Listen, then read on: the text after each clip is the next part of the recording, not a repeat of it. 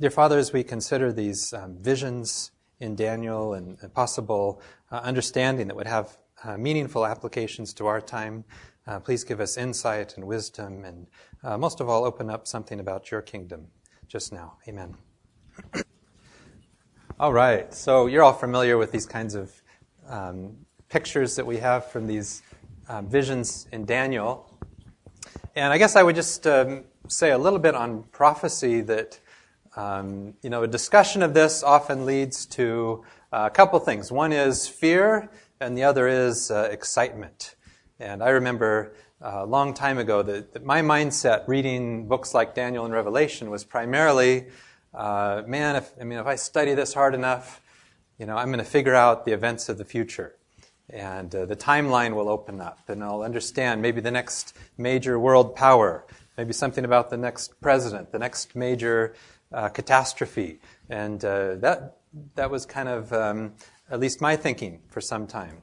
And um, I think uh, th- that is not the primary purpose of prophecy in, in my understanding here. I kind of like this uh, t shirt here that I saw a while back. What part of, and then we have a complex um, events of Daniel and Revelation uh, don't you understand?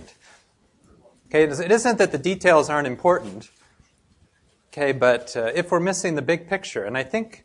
Um, I think these uh, descriptions here in Daniel Revelation, there is a big picture. And I think we could have even a lot of details right, uh, but if we don't pull out a, a, major message from these books, we could have a lot of details and still miss um, something of real significance. And I thought of one uh, group here. There is some evidence, and actually, this is something we won't get to um, here in the next hour, but one of the prophecies in Daniel um, can, can be interpreted as very accurately coming to the time of Christ. And there's some evidence that Jews in, in the first century, or in anticipation of, of the coming Messiah, were expecting the Messiah to come at that time. They were looking for the coming Messiah, eagerly anticipating, thinking this is the time, it's going to happen. And just when you think about these people and all the things they were doing, the Bible reading, you know, keeping the Sabbath, paying tithe, uh, being very careful in observance of the laws, um, you know, it, it's, it's not a bad list of things that they were doing. But yet, God came to them in human form and they said he has a devil. I mean, they looked at the true God and they didn't know him. Okay, so we could have a lot of details right about prophecy, but if our picture of God is 180 degrees backwards, then the correct prophecy would be uh, negated. Okay, so there are we need to kind of prioritize and understand uh, what things are really important. I mean, I think, uh, I mean, let's just say, I don't, I don't think you can read Daniel this way, but that, that I could actually go through now and we would really map this out and we'd think, man, uh, we know who the next president's going to be in 2012. Uh, we know the year that China will overtake the U.S. as a dominant superpower, whatever crazy things we could come up with here. Um, you know, what would that do for your spiritual life? Okay, so uh, I think I think these things are important, but it has to fit, fit into our theological understanding of who God is. I think Daniel is a great time to make a point that the book of Revelation, I think, operates in a, in a similar kind of framework as Daniel. I've tried to make this point uh, uh, last year when we went through Isaiah, because Isaiah use, uses the book of Revelation so much, that the seal sequence, the trumpet sequence, and the bowl sequence in the book of Revelation um, rather than seeing these as we are now moving along in a chronological timeline, okay, that rather these are uh, overlapping. We're getting different views, uh, different perspectives, and that they all have the same ending point. Okay, I won't talk about that now, but we can we can line these up as coming to the same ending point. Then we're going back, we're getting a different perspective on things, and that's exactly what we see in Daniel in the three visions that we're going to go over very briefly Daniel 2, Daniel 7, Daniel 8.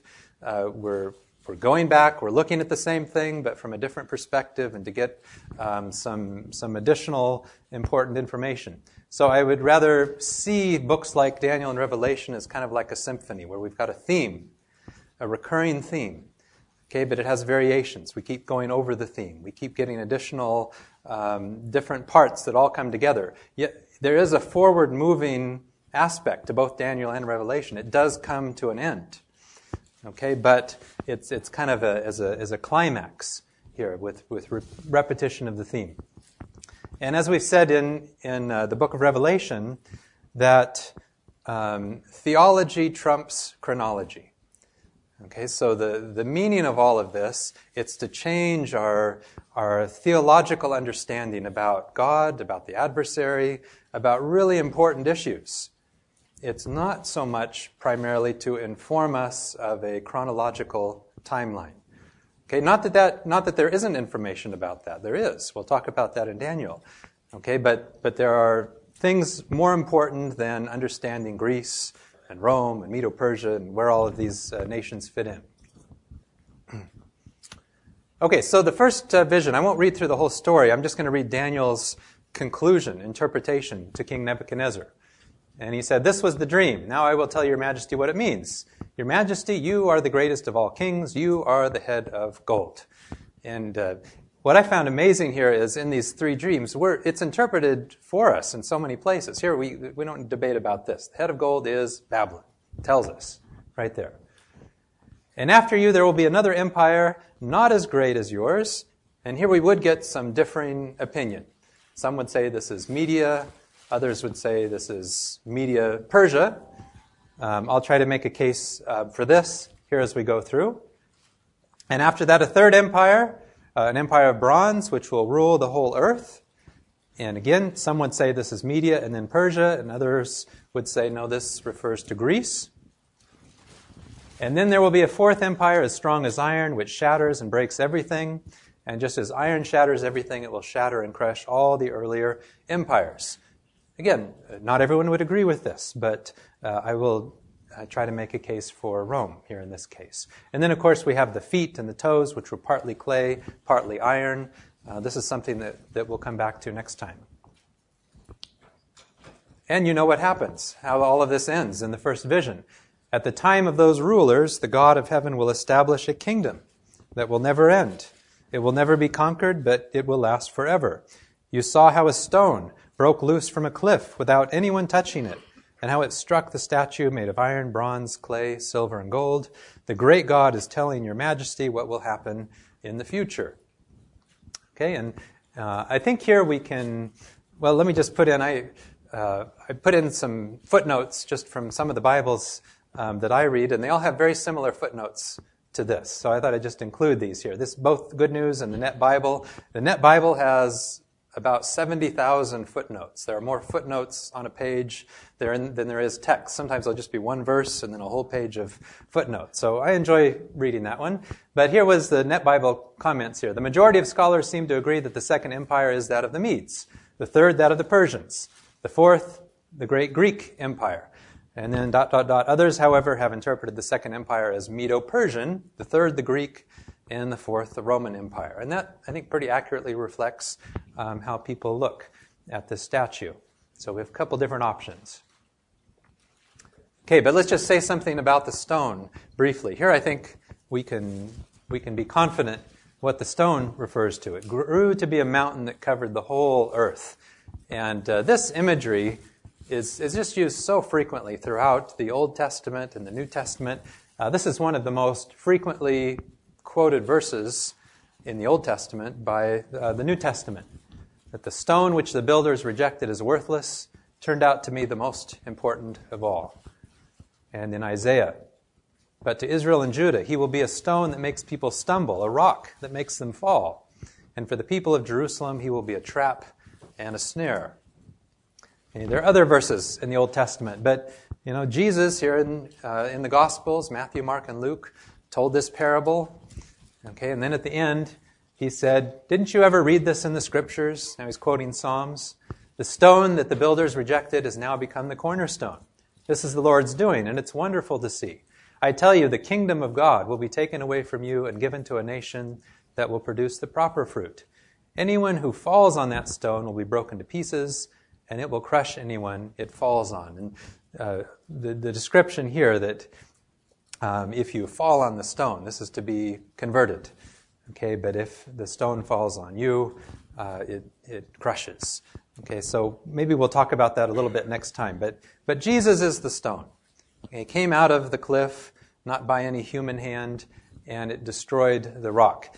Now, the best verse on this, though, is in uh, 1 Peter. Come to the Lord, the living stone, rejected by people as worthless, but chosen by God as valuable. And, and notice this, this mountain that covers the whole earth. Uh, it seems that, that we are also stones in forming this mountain.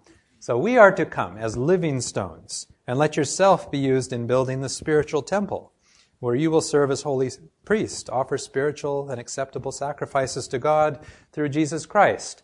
Now, this was written by Peter um, here, and uh, we're going to talk about later on in Daniel that there was an interruption in the um, in the daily sacrifice, and um, God's activity in Daniel, that will be our subject next time, but um, is Peter referring to animal sacrifice here? Where we will serve as priests to offer spiritual and acceptable sacrifices to God through Jesus Christ. For the scripture says, I chose a valuable stone, which I am placing as the cornerstone in Zion. And whoever believes in him will never be disappointed. This stone is of great value for you that believe. But for those who do not believe, again, it's a, it's a splitting point here. The stone which the builders rejected as worthless turned out to be the most important of all. So Jesus is the stone, and we are living stones that, that join together. Okay, and uh, just as one other little bit on this, Peter, here Jesus said to Peter, You are a rock, and I would say on this rock foundation, on this truth that Jesus, that, that Peter just revealed, on this truth I will build my church and not even death will be able to overcome it. So we'll come back to the mountain next time. I'm just trying to set some um, a little bit of uh, parameters here that I think the first vision in Daniel it sets out the big picture from Babylon all the way to the end of time.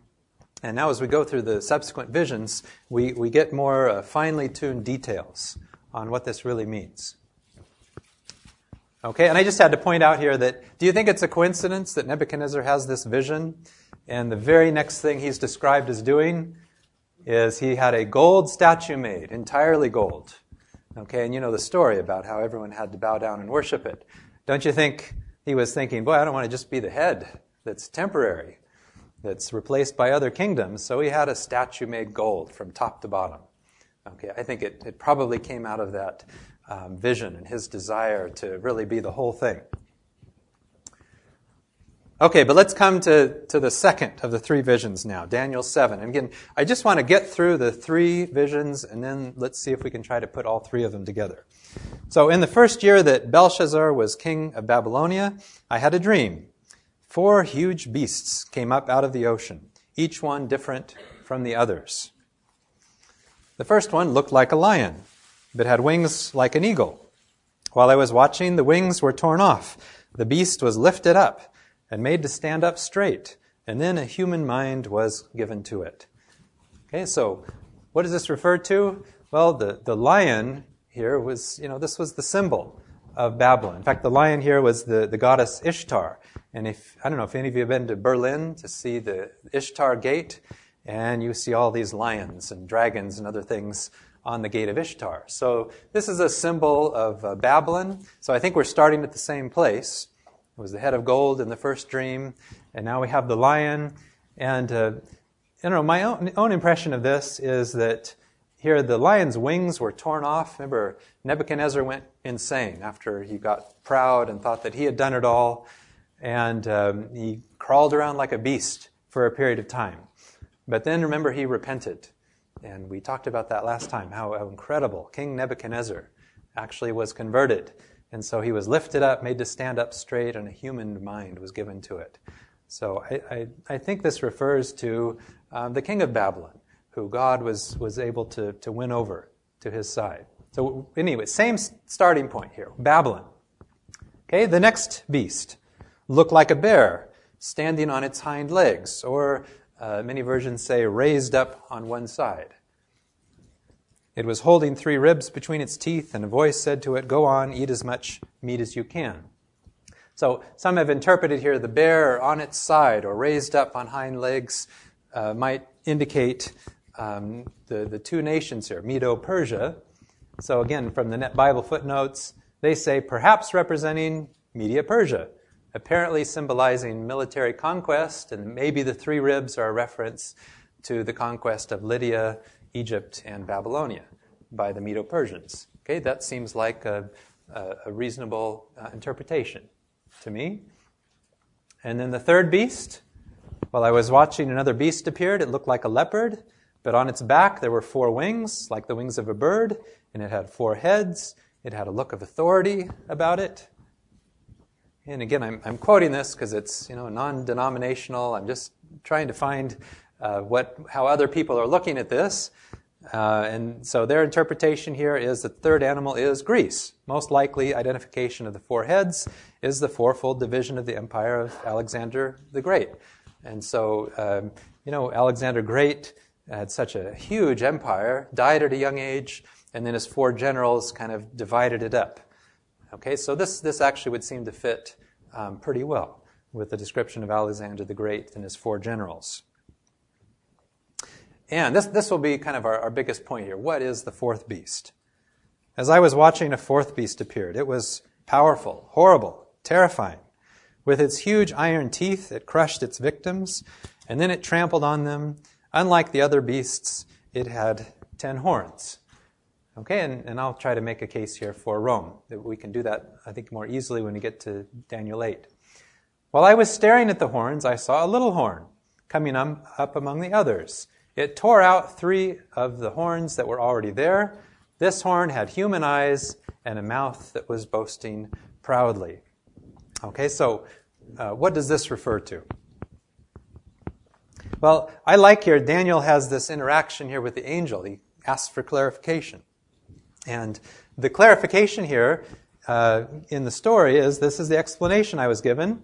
The fourth beast is a fourth empire that will be on the earth and will be different from all the other empires. It will crush the whole earth and trample it down. Okay, now in what sense will it be different? Let's read on. The ten horns are ten kings who will rule that empire, and then another king will appear. He will be very different from the earlier ones and will overthrow three kings. He will speak against the supreme God and oppress God's people and notice his activities here seem quite different. He will try to change their religious laws and festivals, and God's people will be under his power for three and a half years. Okay?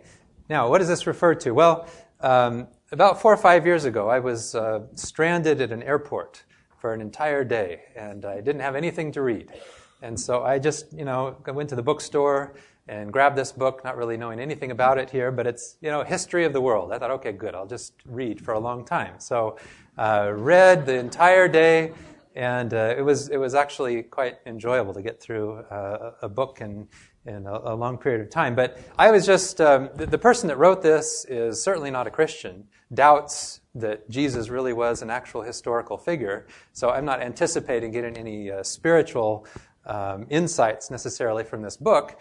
But then as I'm reading along, uh, this I found uh, quite uh, shocking here. It's talk, going through Rome, talking about all the Roman empires and emperors and so on.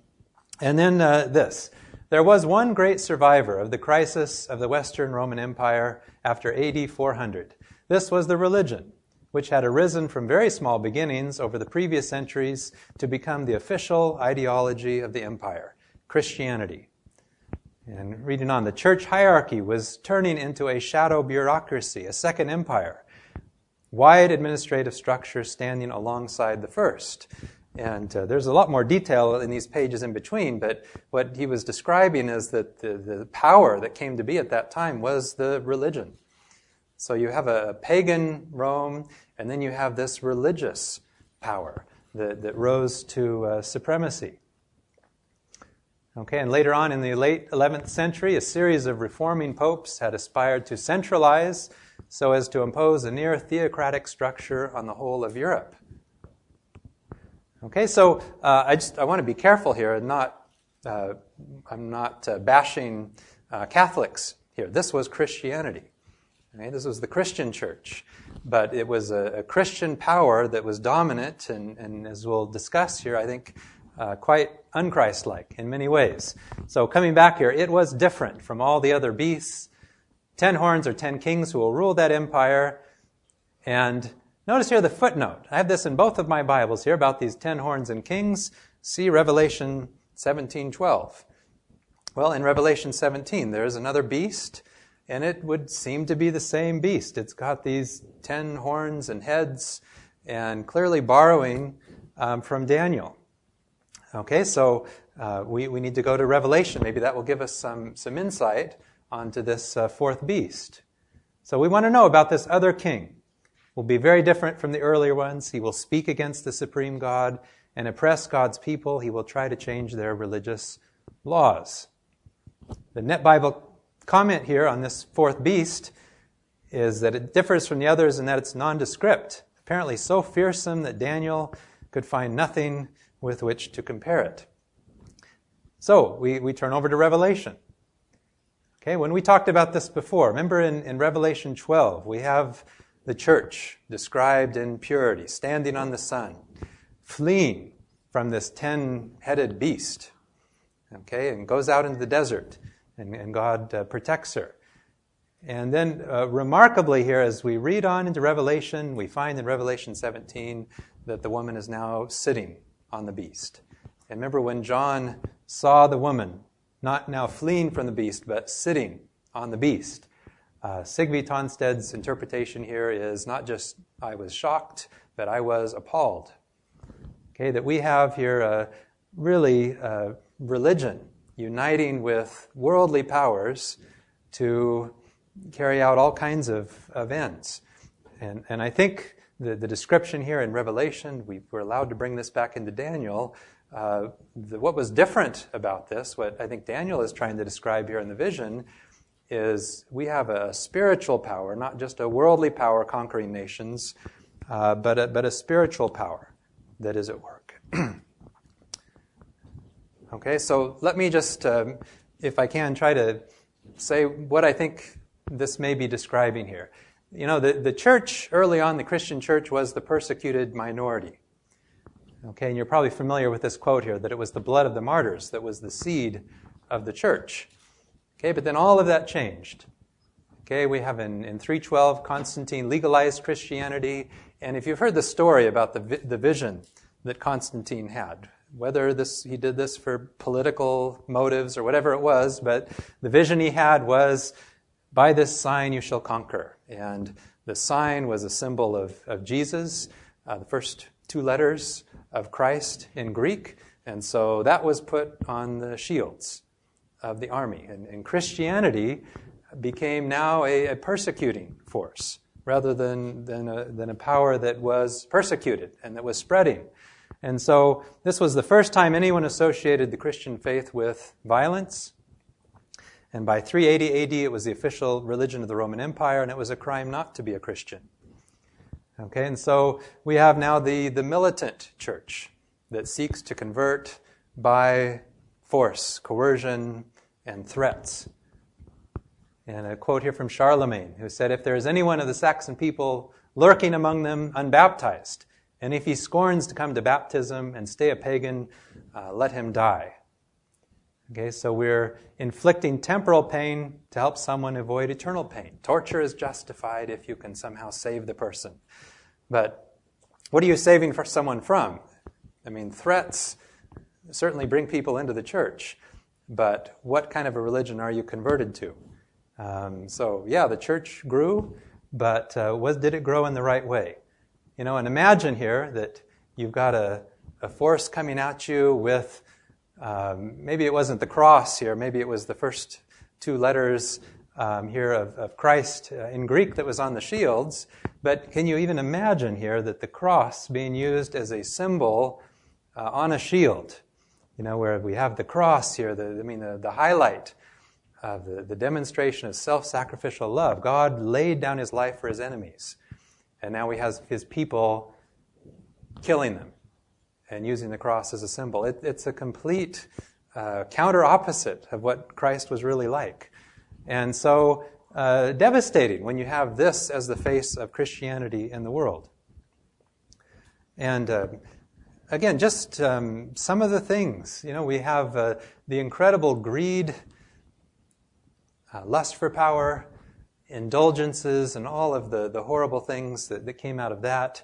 Uh, I mean, again, immense cruelty. People burned at the stake, the Inquisition, the Crusades, You know, we uh, intermediaries. Someone needs to be, be between us and God. Uh, the, the claim to infallibility and all of the, the things that go along with that. Uh, who was it that did not want the Bible to be written in the language of the people? It was the church. Okay, we need to have someone else interpret. You can't just give that out there to the people to read for themselves. Purgatory, um, a certain view of an eternally burning hell. I think we could just a number of things that were quite devastating. And as Lord Acton would say, power tends to corrupt, and absolute power corrupts absolutely. And we see a, a church um, with all power and yet uh, extremely corrupted. And um, again, I'm, I'm, I'm, talking about this was Christianity, but uh, we just compare Jesus here in the humble life that he lived. And he would say, Foxes have holes, birds of the air have nests, but the Son of Man has nowhere to lay his head. And we compare that with the extravagance and the wealth and the luxury of the church. Okay, and uh, this, the reason this is so uh, uh devastating, I think, uh, let's just consider uh, a, a, vaccine. You know, um, Christianity, when it was in its pure form, when you, think about the church in Acts and the way the people were living and the way things spread so rapidly, it was like a virus, you know, contagious. Everyone was getting it. People were being, you know, converted um, all the time. What do you do when you give a vaccine? You give a dead virus. And what does that do? I mean, isn't this one of the greatest accomplishments of medicine? Uh, eradicating polio and all kinds of things. Um, so, a, a, dead version of Christianity um, I think is the most effective means of really eradicating what Christianity really looks like. Okay, so I, I think this was a, a long period of uh, vaccination where we have a, a dead, really a, a, malignant form of Christianity. And so you come to someone and say, you know, I'm a Christian, let me tell you about Christ. And they will assume that by Christian you mean all of these other things that I just described. Christian does not mean Christ like, it means how the church had portrayed, portrayed Christianity. So I think the description here in Daniel of how, uh, how devastating this was, it's, it's describing the world really being enveloped in, in darkness. And we call it the Dark Ages for a good reason. So uh, we have Babylon, Medo Persia, Greece, pagan Rome, and then I'm just going to say Christianity as, as the last power there. Okay, now I, I think uh, we can perhaps reinforce this here with the third vision in Daniel 8. in the third vision, that Belshazzar was king. Now remember, Belshazzar is the one with the handwriting on the wall. He is just before um, the Persians are about to conquer Babylon. I saw a second vision. Remember, Nebuchadnezzar was the one that saw the first vision. In the vision, I suddenly found myself in the walled city of Susa now, this is significance here because this is a residence of the Persian kings. Because as we see the beasts now in this vision, we start with uh, Medo Persia. In his vision, he's in Susa. I was standing by the Ulai River, and there beside the river I saw a ram that had two long horns, one of which was longer and newer than the other. Remember the bear that was on its side. And so now we have the horns that are uneven. I watched the ram butting with his horn to the west, the north, and the south. No animal could stop him or escape his power. He did as he pleased and grew arrogant. And uh, again, I, I love the fact here, we don't need to guess on this. Daniel gets the interpretation. The angel would tell him, The ram that you saw that had two horns represents the kingdom of Media and Persia. this is why I think it makes the most sense in the, the vision we just described earlier that we lump Media and Persia together. Okay, because in this vision, Daniel is told by uh, the angel that that represents Media and Persia. Okay, so now we have our starting point. It's not Babylon, it's, it's Media and Persia. So while I was wondering what this meant, a goat came, rushing out to the west, moving so fast that his feet didn't touch the ground. He had one prominent horn between his eyes. He came toward the ram which I had seen standing beside the river, and rushed at him with all his force. I watched him attack the ram. He was so angry that he smashed into him and broke the two horns. The ram had no strength to resist. He was thrown to the ground and trampled on, and there was no one could save him. The goat grew more and more arrogant, but at the height of his power, his horn was broken off. So who's after Media Persia? Greece. And uh, again, there's no uh, debate here. Because we read it right in the text. The angel comes by and tells Daniel the goat represents the kingdom of Greece. And the prominent horn between his eyes is the first king. So, not much mystery there either. Alexander, who at the height of his power um, died. Okay, so this, is, this would seem pretty clear so far. Okay, and in its place, four prominent horns came up, just like the last vision. Okay, so it's the, the four generals, okay, that, that uh, led Greece after Alexander uh, the Great died. Okay, so now the one we're really interested in, though. Come back to this fourth beast. Now, out of one of these four horns grew a little horn, whose power extended toward the south and the east and toward the promised land. It grew strong enough to attack the army of heaven. Now, is a physical army strong enough to attack the army of heaven. How do you attack the army of heaven? The stars themselves, it threw some of them to the ground and trampled on them. It also acted arrogantly against the prince of the heavenly army. Okay, who's the prince of the heavenly army? Okay, wouldn't that be perhaps a reference to Jesus? Stopped the daily sacrifices offered to him and ruined the temple. People sinned there instead of offering the proper daily sacrifices, and true religion or in some versions, truth, was thrown to the ground. The horn was successful in everything that it did. So um, I think uh, this is kind of the point I was trying to make earlier. This fourth beast, this spiritual power that goes towards the promised land, wouldn't that have kind of a spiritual um, significance? That attacks the army of heaven. Okay, the stars themselves, the prince of the heavenly army. This is um, you know, in this conflict where, where God is not using his force to eliminate the adversary, um, you know, uh, the, the adversary was, was successful. The army of heaven was defeated. Okay, and this kind of imagery is used frequently. Remember when uh, Jesus sent out his 72 disciples to preach, and they came back and they were successful. And Jesus said, I saw Satan fall like lightning from heaven. Okay, uh, doesn't necessarily mean he actually saw Satan fall from heaven, but it, it's again an allusion back to this. Falling from heaven here is, is being defeated in a spiritual sense. And uh, as hard as it is to admit here, uh, God would seem to have been defeated during this period of time, briefly. Now, but here's the troubling thing. I've been kind of listing the footnotes uh, in some of the Bibles I'm reading here, and they both come down quite authoritatively on this vision in Daniel 8. No ambiguity. The little horn is Antiochus Epiphanes. The little horn is Antiochus Epiphanes. Okay, so uh, what are we to do with that? Who is Antiochus Epiphanes? So, just a little bit. There's, there's not a lot on Antiochus Epiphanes, but he was the eighth king of the Seleucid dynasty. These are his years uh, where he ruled, 175 to 164. He was the son of a great Antiochus ruler okay, who actually ruled a large part of Asia until it was taken over by the Romans. And it's true that Antiochus Epiphanes did suspend the temple services. And so that's why interrupting the daily sacrifices, that's where people see Antiochus Epiphanes here, because he did that. It's true. But he was taken hostage by Rome and uh, then allowed to return to Antioch. And, and here is uh, just a quote here that describes what happened with Antiochus Epiphanes and, uh, and Rome. So Antiochus, this is Epiphanes, besieged Alexandria in Egypt, but he was unable to cut communications to the city, and he also needed to deal with a revolt in Judea. So at the end of 169, he withdrew his army. In his absence, uh, Ptolemy and his brother were uh, reconciled. Antiochus, angered at his loss of control over the king, invaded again. The Egyptians sent to Rome, asking for help. On the outskirts of the capital, he met Popilius, with whom he had been friends during his stay in Rome. But instead of a friendly welcome, Popilius offered the king an ultimatum from the Senate. He must evacuate Egypt and Cyprus immediately.